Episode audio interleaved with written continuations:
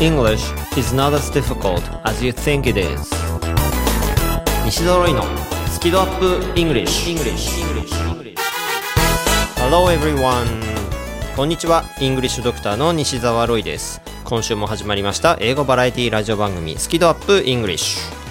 えーとまあ、先週まではですねリチャードがいてくれてあのわちゃわちゃと、えー、楽しくお届けしたんですけれども今週と来週はちょっと一人でお届けする予定です。そしてですねもしかしたら、まあ、今週と来週のどこかであのリチャードが助けに来てくれたりすることがあったりなかったりいやどうですかね。はい、まあ、そんなことも期待しつつお楽しみいただけたらと思います、えー、この番組は英語のスキルアップがしたい皆さんに向けていきなり頑張って英語を勉強してしまうんじゃなくてまず英語に対する好き度好きな度合いをアップさせるというつまりスキドアップをしましょうとお伝えしている英語バラエティ番組です。何が飛び出すかわからない英語学習の玉手箱もしくはドラえもんのポケットみたいな感じで行き当たりバッチリで進めていきますのでよろしくお願いします。リスナーの皆さんはぜひこの番組を聞きながらどんなことでも Twitter に書き込んでいただけたら嬉しいです。ハッシュタグは好き度、カタカナで好き、そして漢字で温度の度、ハッシュタグ好き度をつけてつぶやいてください。番組公式 Twitter でいいねやリツイートをさせていただきます。また、ネタになることはいつでも大募集してますので、パーソナリティへの質問や言いたいこと、英語学習に関するお悩みやご質問、その他何でも遠慮なく Twitter で送っていただければ嬉しいです。はい。で今週ちょっと前半はですね、えー、受験英語が日本人が英語を話せない原因なのかというテーマでですねちょっとお話ししたいなと思ってます。そして番組後半はリスナーの皆さんからいただきました英作文チャレンジのご回答を、えー、発表させていただいてそれに対するちょっとコメントなどもしていきたいなと思っています。ということで30分よろしくお願いします。スキドアップイングリッシュスタートです。西澤ロイのスキドアップイングリッシュ。この番組は西澤ロイ FFC ロイ友会の提供でお送りします。なるほど。頑張って勉強しているのに上達が感じられないんですか。まあ、いろいろと英語病併発してるみたいなので、この薬を出しておきますね。英語が上達しない原因の直し方電子書籍ですので薬局ではなく Amazon Kindle ストアでお求めください。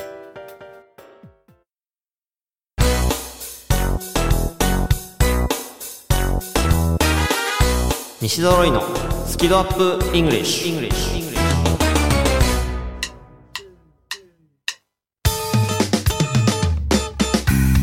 はい。先ほどオープニングでもお伝えしたんですけども、受験英語が日本人が英語を話せない原因なのか、元凶なのか、みたいなちょっとお話をしたいなと思うんですけれども、えー、なんでこんな話をしようかなと思ったかというと、この間ですね、えー、とあるもう20年以上続いている、えー、英語の先生の勉強会みたいなところでちょっとお話しさせていただきまして、もうぜひロイさんお話してくれと言われまして、で、行ってきたんですね。で、どんな話をしたかというと、なんか最近ですね、こう、表現力をどう高めるかみたいなことを結構その回で、毎月やってる勉強会なんですけども、最近そういう表現力をテーマにしてるらしいので、まあ、そこでイングリッシュドクター流の表現力の高め方みたいな、そういうお話をですね、えー、2時間させていただいたんですね。ちなみにその勉強会には、まあ先生が10人くらいご参加くださってました。で、その先生方にお伝えしたのは、その表現力の、まテクニックですね。あの、僕が、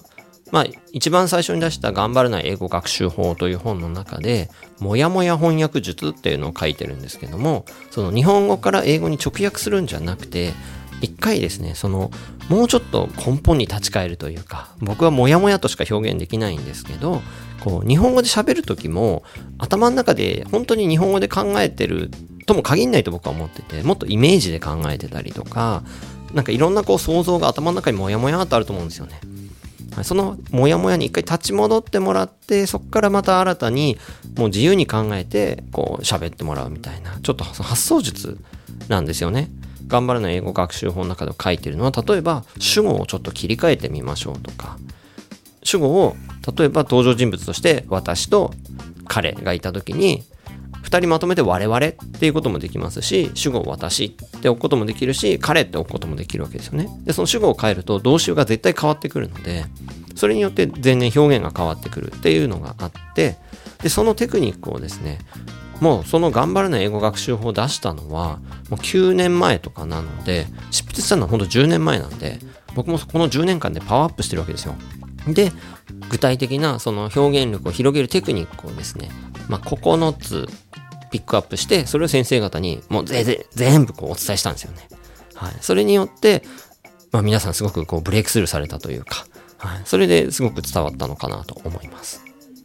で、その結果、まあすごく、えっ、ー、と、まあ先生からいい評価、ご感想いただきまして、で、僕も、あ、こんなにあお役に立てるんだと思って、ちょっとびっくりというか、僕自身は教員免許とか持ってないので、で、先生みたいに、こう、授業持って教えるってすごく苦手なので、こう、あまり、何て言うんですかね、うまく先生たちと今まで関わってこれてなかったんですよ、実は。でも、まあ、こうやって、その、お話してくれって言っていただいて、で、お話した結果、すごくなんかお役に立てたので、ああ、いっぱい僕がお役に立てることあるんだなというふうにちょっと、あの、改めて思ったんですけど、まあ、ちょっとそこでどんなご感想をいただいたかっていうと、例えばなんですけども、え、ー、と、これは高校教員の男性の先生なんですけども、えー、いわゆる受験テクニックで固まっていた自分に気づきました。で、英作文は大喜利。苦手な生徒にこそ教えて広めたい素敵なキャッチフレーズです。ありがとうございました。というふうに言っていただきました。はい。で、別の高校の先生の女性の方は、私も典型的な日本人で、なかなか自分の英語力に自信が持てずにいます。というか先生もそうなんですね。はい。で、特にアウトプットに関しては、今日教えていただいた方法がハードルを下げてくれて、良いマインドセットになりそうです。ありがとうございました。はい、だから先生も、まあ、英語力はもちろん高いんですよ。でも、それで自分ができると思うかどうかっていうのは、こう、マインドの話。またちょっと違う話なので、やっぱそこって、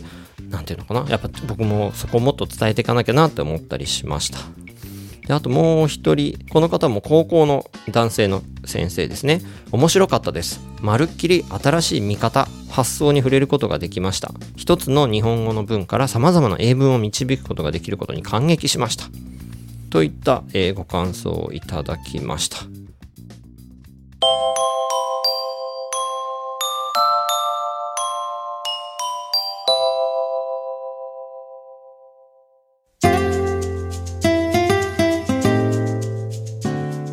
であのその主催している川村先生という先生には終わった後懇親会があったんですけども、ロイさんどうやってそんな発想身につけたの？みたいにちょっと言われたんですけども、だからどうしてもこう学校の先生だと正しい英語とか、やっぱそういうのに、ま、こだわってしまうというか、まあ、そこで丸×をつけたりっていう評価、そういう世界なので、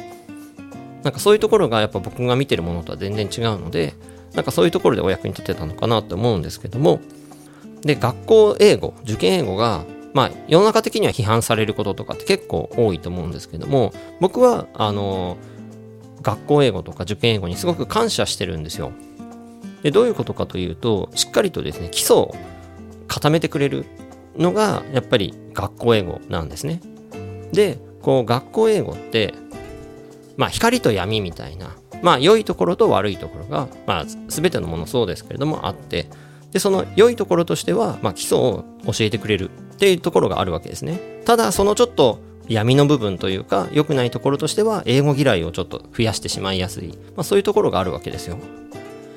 で、まあそこはもっと改善できたらいいなとは思うんですけども、でもその基礎をちゃんと固めてくれるっていうところはすごく大事なんですね。で、英語の上達というのは僕、まあ3ステージぐらいでこう考えてるんですけども、ざっくり。まず1番目のステージでその基礎を固める。っていう段階があるわけですね。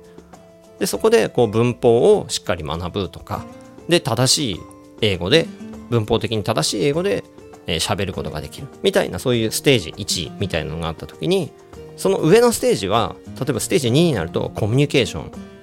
になってきて、まあ、最初に固めた力を使って実際に伝えるとか楽しくコミュニケーションするとか、まあ、そういうステージがあってさらにもっと上のステージに行くとこう正確に表現して自分の思ってることをきちんと伝えることができるとか、まあ、そういうレベルの高いお話があるってした時に学校の英語ってどうしてもこのステージ1のところにフォーカスをしてしまってるんですよねなので正しいか間違ってるかっていうのにとらわれやすいんですけどもでも僕が普段、まあ、このラジオでもお伝えしているのはまず伝えることが大事だし楽しむことが大事っていうこのステージ2のところの話なんですよね。で学校の先生たちはやっぱりこのステージ1の正しい英語みたいなところにすごくまあ、ここを指導していらっしゃるからこそ逆にとらわれてしまっていてだから自由な発想みたいなのがやっぱできてない方多いんだなっていうのがすごく感じたんですよ。だからこそあの先生方にもぜひこのスキドアップイングリッシュ聞いてほしいななんて思ってちょっとアピールはしてきたんですけども 今聞いてくれたら嬉しいんですけどねまあそんな感じでだから学校英語が絶対ダメとかそういうわけではなくてそれは基礎を固めるために大事なことなんですけどもだからこの番組の一番最初の方でも言ったと思うんですけどもギアを切り替えるっていうのが僕は大事だと思ってます。もちろん最初はある程度正確に文法を使えないと例えばですけどなんか I, my, me とかってある時にそういう代名詞を正しく使えないと I って言わなきゃいけないところで my って使っちゃうとおかしくなっちゃうわけですよ。そういうところはま基礎としてある程度抑えなきゃいけないんですけどもそこを抑えたらその後はもうどんどん楽しんでどんどん使ってでそして使いながら経験値を高めてで楽しみながら上達していく。っていうのがおすすめなんですよね。で僕が今、まあ、漠然とちょっと思っているのは是非学校の先生方と何か協力してまあ、生徒さんだったり、まあ、日本人全体の英語力を高めるためになんかコラボできないかなっていうふうに思ってるんですけど、まあ、その学校の英語って昔は文法とか読解重視で、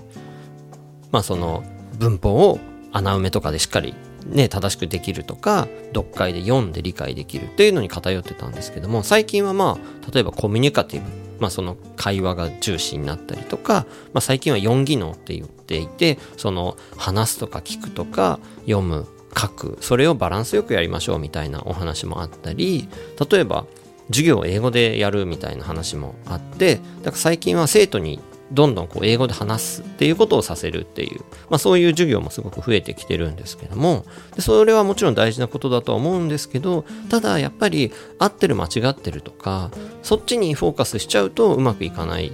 ところがあると思うのでうまくですねその、まあ、僕がお伝えしているようなこの表現力自由な発想みたいなのをなんかこうお伝えすることで、まあ、まず例えばそれを先生方に今回その教科村塾という勉強会で、まあ、先生方にお伝えさせていただいたみたいな感じで例えばどっかの学校とかにその先生の勉強会とか呼んでいただいて、まあ、同じような話をさせていただくことで多分先生にもいい気づきがあるんじゃないかと思いますしあとはその懇親会の場で先生にも言われたんですけどこれを生徒にやってほしいってのも言われたんですよね。だから実際にその中学生とか高校生とかそういう人たちにこうやってもっと楽しく英語使っていいんだよっていうのを伝えるのは実際やってみたいなと思うんですよね。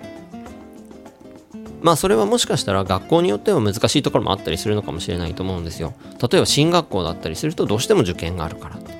だったらそんなにあんまり受験の関係ない学校だとかそういうところでこう楽しく英語を使うみたいななんかそういうのをお伝えできたら何か生まれるんじゃないかななんてでそういうことができたらその中高生の例えば英語嫌病英語が苦手だなと思ってる人も英語って実は楽しいじゃん。自由なものじゃんってこう思えるでしょうしその学校だとどうしても正しい間違ってるで丸抜になってしまうんですけどそうじゃなくてこう直訳じゃなくてもっと言いたいこと言っていいんだって思えることで直訳スピーキング病も絶対良くなりますし英語コミュ障もかなり改善するもう治っちゃうかもしれないと思うんですよね。なので本当イングリッシュドクターとしてぜひそういうことをやりたいなと思います。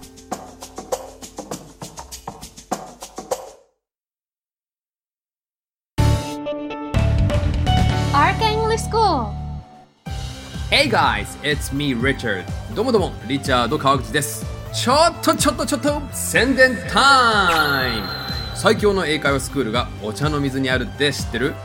講師は全員バイリンガル発音をはじめとした技術をピンポイントで教えてくれてラウンジでの英会話無料なんだってなんだってって俺がやってる学校だけど You really should check it out! Right guys? こんにちは ladies and gentlemen If you want to learn natural English, come to RK English School Hey guys, welcome to RK English School ネイティブに使われているリアルな英語が学べる学校だよ Hope to see you soon あなたの英語の開発しちゃいます Learn from the best RK English School 詳細は rkenglish.com で R-K-E-N-G-L-I-S-H dot C-O-M. See you all there. English is not as difficult as you think it is 英語はあなたが思うほど難しくはありません西ドロイのスキドアップ English リスナーさんによる英作文チャレンジ発表。ということで英作文チャレンジにリスナーの皆さんが毎週ですねツイッターの方にいっぱいご回答くださってますのでそれを、えー発表していきたいなと思います。そして皆さんの英語力アップのために細かいツッコミとか添削もちょっと入れていきたいなと思っています。で今回はですねまず9月2週目。この時はデイビッド・テイン先生がいらっしゃってた時のお題がですね book 本だった時ですね。はい。まずはレベットさんのご回答です。I used to read books for my daughter、えー私は以前娘さんに本を読んであげてたと。Before she went to bed. 彼女が寝る前。だから多分絵本とかそういうのを読み聞かせというか読んであげてたんでしょうね。Because I had too much empathy for the characters レベットさんがその登場人物に対してものすごいこう共感しちゃうんですね。そのために My daughter enjoyed watching me crying そのレベットさんが泣いたのを娘さんが楽しむと。で、more than enjoying the actual stories 実際の話よりもそれ以上にそのレベットさんがこう泣いたりするのをその反応を見て楽しんでいたという、まあ、そういう面白い、はい、英作文です。ありがとうございます。次、えー風の子さんからのご回答です。I read a lot of books and especially like mysteries. えー私はたくさん本読みますと。特に、えーミステリーが好きですと。I bought novels at bookstore before. 昔は、えー本屋で、えー小説とか買ってましたと。But it costs much money. でもお金がたくさんかかるので、So I go to library now. 今は、えー図書館に行ってます。はい。で、ちょっとですね、ツッコミを入れるならば、お金がたくさんかかるというところで、it costs much money というふうに書いてくださいました。で、これは非常に微妙なポイントなんですけども、much という単語って、別にいいんですよ。バッチリ伝わるんですけども、ネイティブは多分、否定文で使うんですよ。なんでかっていうと、much って強く言いづらい単語なんですね。例えば日本語でいっぱいって言葉だと、いっぱいっていう風に強調して言いやすいじゃないですか。でも much って強調しづらいんですよ。そこは a lot だと a lot っていう風に強調しやすいので、なので it costs a lot of money っていう風に使っていただいた方がより自然でかっこよく聞こえます。ちなみに、その much というのは数えられない名詞に対して使うんですけど、数えられるものに対しては many ってありますよね。で、メニーに関しても、まあ、厳密なことを言うと、まあ、否定文の方が使いやすいというのはちょっとあるかもしれないんですけど、まあ、あんま気にしすぎない方がいいっていうのも実際なので、別にそのメニーって思ったんならそのまま言っちゃって全く問題ないですし、まあ、あとはそのアロートブを使っちゃえば、数えるものも数えないものも、両方まとめて全部使えちゃうんですよね。そういう意味で、アロートブを使っちゃう方が楽です。はい。ただ、メニュー使っちゃダメとか、そんなことは全くないし、僕も言うつもりはないので、あの、全然問題ないですよ。はい。で、次は、姉さん、あと女性管理職、あと100年ライフブロガーさんのご回答です。Reading a book and writing comments on my blog, the content will remain in my impression. その本を読んで、ブログにこう書くことで、その内容が印象に残りますと。まあそういうことをおっしゃりたいんだと思います。で、こう、日本人としてすごくですね、気持ちがわかるなっていう英文なんですけども、僕がちょっとこの文を整えるとしたら、まず最初に by って入れたいなと思うんですよね。by reading 読むことによってみたいな感じで、で、by reading a book and writing blog post そのブログ記事を書くこと。本を読んでブログ記事を書くことによってっていうふうに最初区切って、で、後半その内容が印象に残るっていうのはすごく日本語的で、ぜひですね、ここは、えー僕だったら私を主語にして、で表現したいなと思うんですね。で、そうやって表現するなら、I will remember the content well. みたいな感じで、例えば内容を覚えてる。みたいな感じに言うと、すごいシンプルに表現できるかなと思いました。もちろん、姉さんの英文がどうとかって話じゃなくて、これもバッチリ伝わるんですけども、僕だったらこう表現しますよという意味です。そして最後に、えー、菱山博之さんの、えーご回答です。I like reading a book. えー本を読むのが好きです。especially Japanese and Chinese historical book. 特に日本と中国のこう歴史的な本。だから歴史書とか歴史小説とかなんですかね。But I don't read a book recently. 最近は本読んでない。So, let's go to the bookstore tomorrow. なので、明日、えー本屋に行こう。っていう感じで表現していただいたんですけれども、これ一個だけ突っ込みたいんですよ。あ全然通じるので、バッチリなんですけども、ちょっとレベル高いとこ目指すなら突っ込みたいのは、あの、日本語だと、明日行こう、しようっていう感じで多分おっしゃりたいと思うんですね。そこで、let's を使ってるんですよ。let's って何の主語だかを皆さんご存知でしょうか ?let us。つまり、主語がこれ we になっちゃってるんですね。今まで I って話をしてたのに we ってなって、え、誰？って正直思っちゃったんですよ。なので、まあ、I want to go とか、I will go とか、まあ、みたいな感じで、I を主語にして言っていただくと、すごい良かったなって思っちゃいました。はい、次。えー、その翌週ですね。9月第3週目は、walking。歩くことというお題でした。えー、こちらは、えー、マッサー N さんのご回答です。I like to walk. 歩くのが好きですと。で、after working. 仕事の後、I walk about 3 or 4 kilometers from my office. 仕事場から3、4キロ歩きますと。And every Thursday. 毎週木曜日。I walk with listening to the radio. ラジオ聞きながら歩きますと。Someone called that the 修行。それを、修行だと呼ぶ人もいますみたいな。はい。という、えー素敵な、え作文していただいたんですけども、あの、ここですね、僕思ったのは、この some で始まる文を言えるって結構レベル高いなと思うんですよ。で、ただ、もったいないのは someone を主語にしちゃうと、一人ってことになっちゃうんですよね。修行って呼ぶ人何人もいるじゃないですか。なので、そういう時は some people っていうふうにし、あの、複数にしていただくといいかなと。some people call that the 修行って言っていただくともうパーフェクトだなって思いました。今ですね、ディレクターさんから質問が入りまして、some ってこう複数とかに使う。で、one ついたら、それは一人なの？複数なの？みたいな、ちょっとよくわからないっておっしゃっていただいたんですけども、えー、some というのは、漠然と少しあるっていう、こう、ぼやかすような言い方なんですよ。で、one っていうのは、まあ、人を表して一、一人って言ってるので、someone っていうのは、こう、漠然とした一人の人みたいな感じで、もうぼやかして、まあ、誰かさんみたいな、そんな感じで、こう、ぼやかしてる言い方だっていうふうに捉えていただければと思います。で、someone は単数、一人ですね。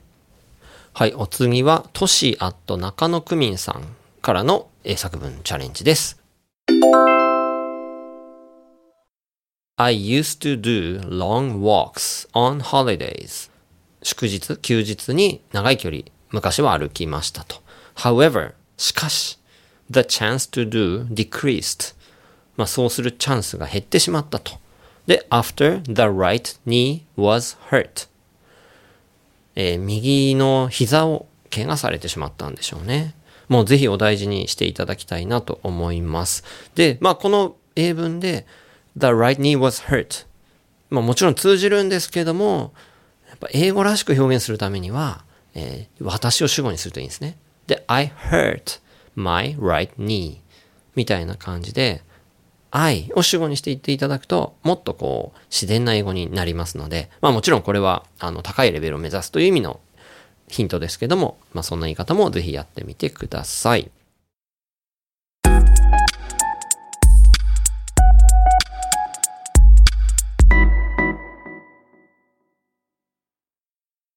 はい。ということで、ちょっと2週間分の英作文チャレンジの皆さんのご回答を、えー発表して、で、ちょっと添削させていただいたんですけれども、ちょっと共通して出てきたのは、あの、主語を愛にした方がいいですよというアドバイスだったかなと思います。で、日本語って、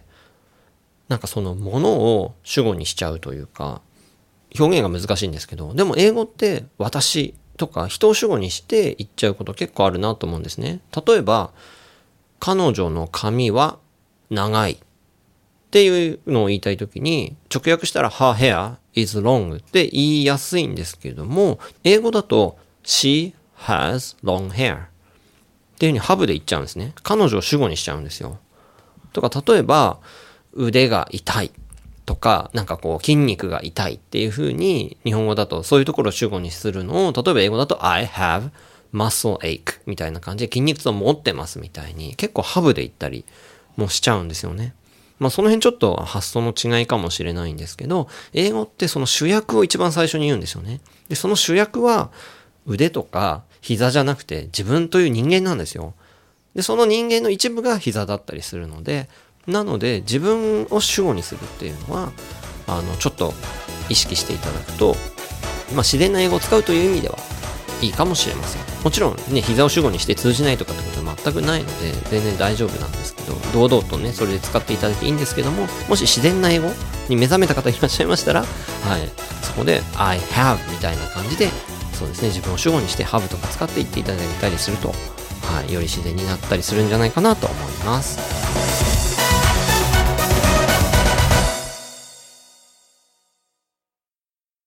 西澤ロイのスキドアップイングリッシュ。この番組は西澤ロイ FFC ロイ友会の提供でお送りしました。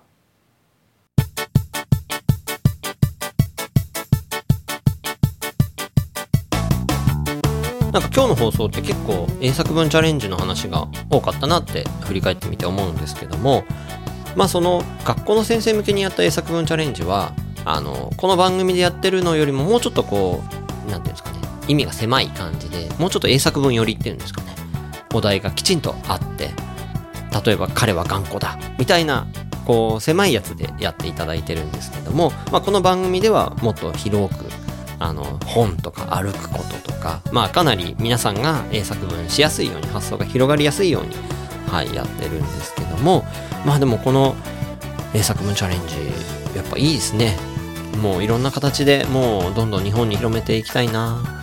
行きたいな、なんて、はい、思いましたし、やっぱりこう、学校の先生にもどんどんこの英作文チャレンジ、ね、この番組聞きながら、はい、参加していただけたら嬉しいな、なんて思います。ということで、はい、このスキ度アップイングリッシュ、えー番組公式ツイッターがありますので、フォローとぜひこの番組のこと拡散シェアよろしくお願いします。そしてバックナンバーは楽曲を除いた形で番組公式ブログやポッドキャスト、アプリヒマラヤ、非公式情報サイトスキペディアなどでも全て聞くことができますので、どうぞお楽しみください。ということで、お届けしましたのは、イングリッシュドクター西澤ロイでした。Thanks a lot for listening and be sure to tune in next week. Bye bye!